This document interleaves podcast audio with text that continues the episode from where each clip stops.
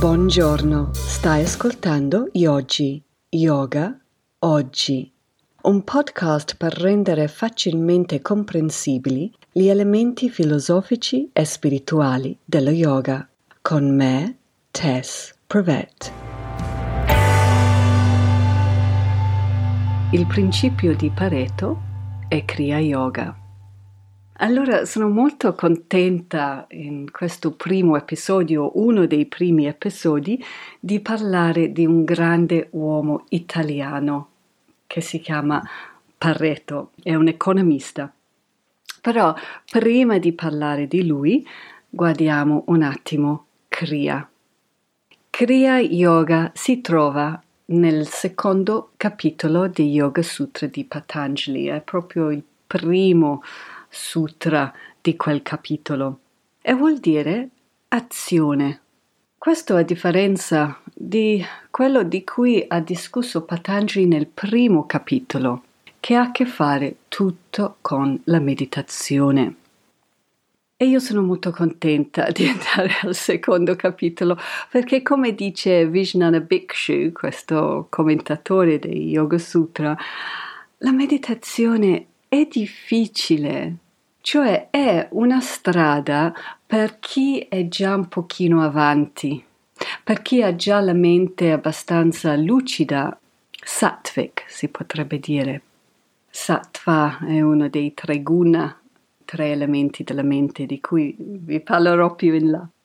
Perciò Patanjali fa una cosa non so se posso dir, dire furbo, però ci lancia subito nella mischia con il capitolo 1. È per chi è più avanti, chi ha più esperienza nel quietare la mente. Per fortuna c'è un secondo capitolo dove dice guarda, se facciamo fatica con questa cosa della meditazione non c'è problema, perché c'è anche il path di azione. Piccolo parentesi, anche Arjuna, il nostro eroe della Bhagavad Gita, si lamenta quando parla di meditazione con, con Krishna e dice ma cavoli, vabbè, ovviamente sto parafrasando, però dice la mente è difficile a domare, più difficile di, di controllare una fiamma nel vento. Ed è proprio così. Perciò con Kriya Yoga è bello perché è come dire non vi preoccupate. Se quella parte lì è troppo difficile, lo affianchiamo, non lo spodestiamo, lo affianchiamo con l'azione, che credo nella nostra società è un pochino più alla nostra portata. Allora, uno dei primi elementi di Kriya Yoga è tapas. E tapas vuol dire self-discipline, perciò disciplina, vuol dire rinuncia, ma della rinuncia non ne parliamo questa volta, um, è sforzo, mm? perché per essere disciplinati ci vuole una certa sforzo. E questo è un problema spesso per noi, perché a parte questo momento che siamo in una fase di forte clausura, di solito abbiamo talmente tanta carne sul fuoco che è un, una metafora un po' infelice quando si parla della yoga. Comunque abbiamo talmente tante cose da fare che quando sentiamo che dobbiamo fare uno sforzo anche con la yoga, un po' ci cascano le braccia, no?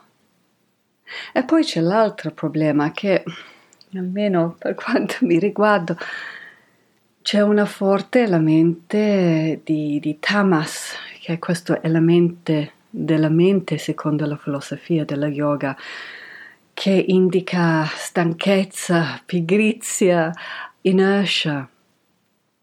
Cioè è facile che ci troviamo davanti un piccolo rifiuto quando si parla di tapas.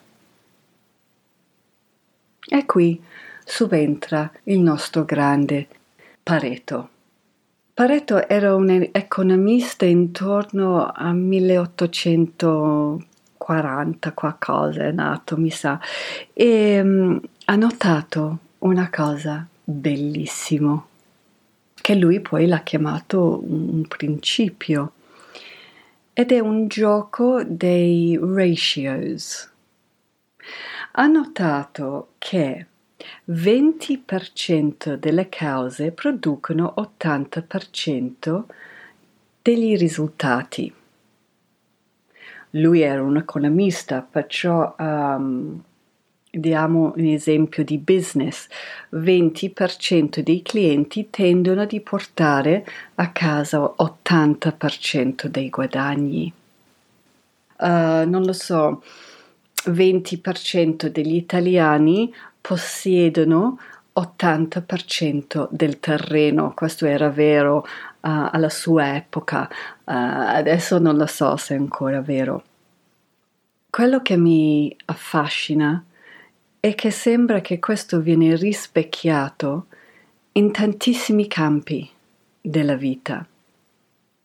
Ad esempio, 20% degli alberi prendono 80% della luce in una foresta. Um, 20% delle stelle hanno 80% della massa. Questa cosa viene fuori in tanti ambienti, in tanti contesti. Ovviamente io dico 20-80, però mm, non sarà così preciso. Boh, parlando di me personalmente mi ha fatto pensare, ma chissà se magari anche nei rapporti è così. Cioè, magari basta 20% di attenzioni, di, di connessione per ottenere 80% di, di ricchezza, di soddisfazioni. Però lasciamo stare quello. Torniamo al nostro discorso della yoga.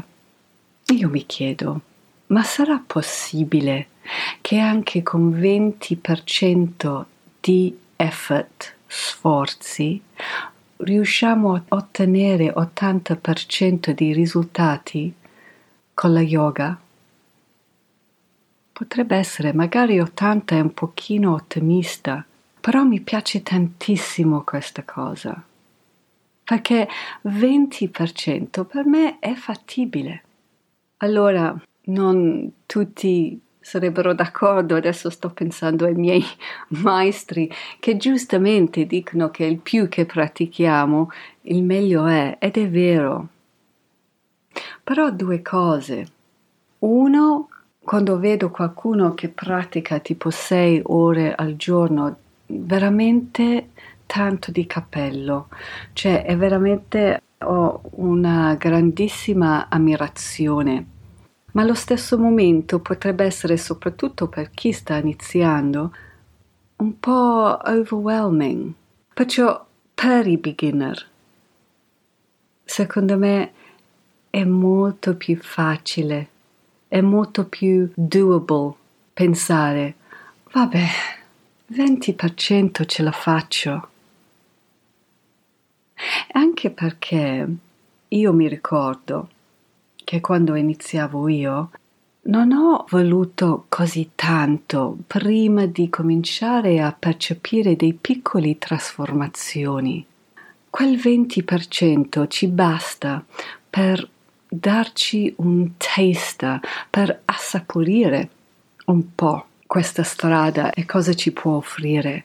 E quando cominciamo a percepirlo, allora ci apre la curiosità verso tutti gli aspetti della yoga. E così abbiamo voglia di fare di più.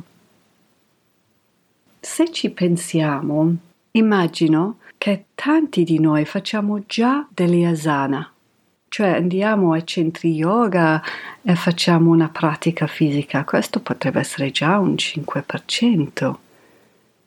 Alcuni di noi facciamo anche meditazione, questo potrebbe essere un altro 5%. Cioè ci manca pochissimo in più se, se ci pensiamo. E cosa sarebbe questo in più? Allora guardiamo cosa dice Patanjali con il suo Kriya Yoga. Parla di Svadhyaya, che ha due significati. Per adesso rimaniamo su uno di questi, cioè lo studio del sé, attraverso, preferably, i testi antichi. Almeno questo era il significato um, al momento che è stato scritto il Yoga Sutra.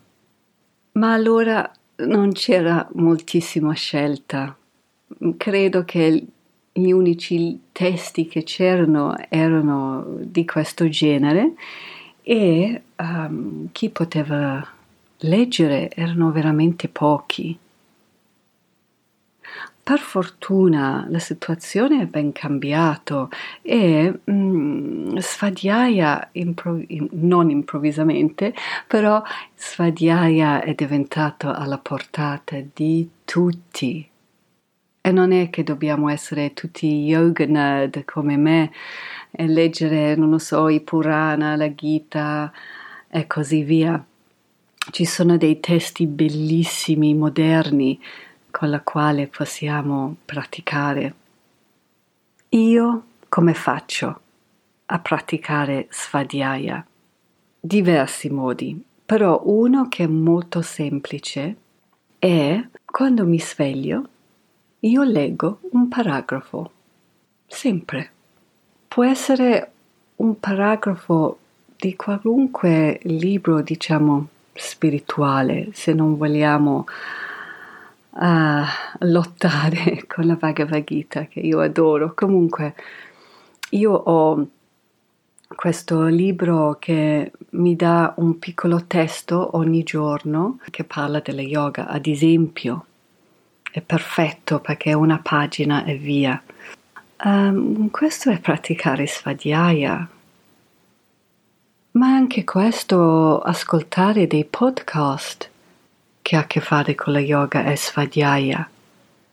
Noi abbiamo, um, parlando di mia lettura alla mattina, abbiamo un detto, cioè start as we mean to go on. Cominciamo come vogliamo andare avanti, continuare. Come dire, se iniziamo bene la giornata, andrà poi tutto liscio o è molto più facile che andrà più tutto liscio?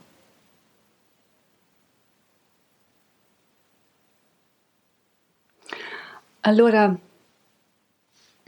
qui entro un pochino in più profondità, perciò questo pezzo qui è più per chi è un yoga nerd, diciamo, in questa ottica di, di tapas, perché Hatha spesso viene tradotto come sole e luna mm, perché è descritto così nella Hatha Yoga Pradipika, però che è un testo di 1500 più o meno. E mm, Jason Birch, che è questo grande indologo moderno, mm, lavorava all'Oxford Center of Hindu Studies quando ho studiato lì, ma non so se, se c'è ancora, um, ha scritto un tesi nella quale dice che ci sono testi precedenti a Hatha Yoga Pradipika, Tantric Buddhist, che indicano invece che la radice Hatha, H-A-T-H, vuole dire force. Non so in italiano se è più forza o sforzo, faccio un po' di confusione. Comunque finisce il suo tesi dicendo che è molto più probabile che hatha significa force non come lo sforzo che dobbiamo implementare per avere certi risultati, ma la forza ma la forza che viene rilasciata dopo che abbiamo messo in pratica certe tecniche. Trovo questo anche molto bello. Allora volevo finire con la Bhagavad Gita 6.3 che dice Azione è il mezzo preferito per chi cerca lo yoga, ma per chi, ma per chi c'è già la tranquillità è il mezzo migliore. Perciò, per fortuna, possiamo sperimentare con Kriya e ne parlerò di questo in altri episodes. Thank you for listening.